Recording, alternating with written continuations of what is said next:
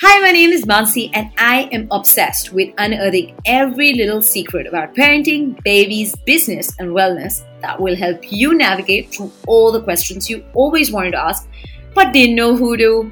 I'm a simple woman from the maximum city who quit her high paying marketing job to start India's most trusted discovery platform for parents after a six month backpacking trip with her two year old daughter We just rupees 10,000.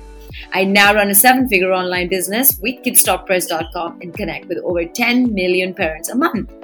I share our favorites every single day on the website and on our social media so you can have the best moments with your children and leave the discovering to us.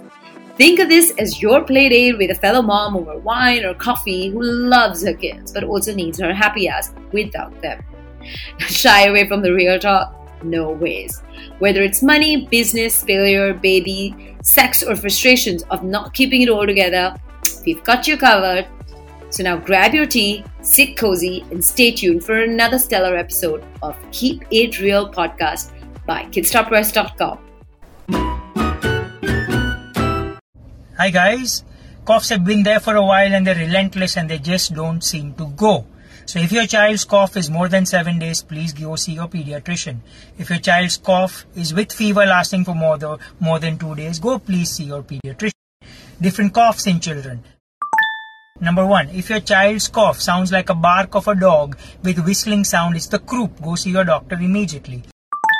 If your child's cough is a whistling cough, which is worse when your child lies down or on and more of an more of an allergic bronchitis or a little asthma in nature. If it's accompanied with a runny nose all the time, just dripping away, it can be an allergic bronchitis. Wait for 7-10 days. If not better with home remedies, go see your doctor immediately. Child coughs more immediately after eating. These are usually reflux coughs, so you can wait for a day. With a change of appetite, avoiding spicy meals, and sleeping in upright position, this cough can be much better. As always, if you love this episode, don't feel shy from sharing your favorite moments and key takeaways from this episode with a screenshot and tag us on Instagram. It's at Mansi.Zaveri and at Kids.Press.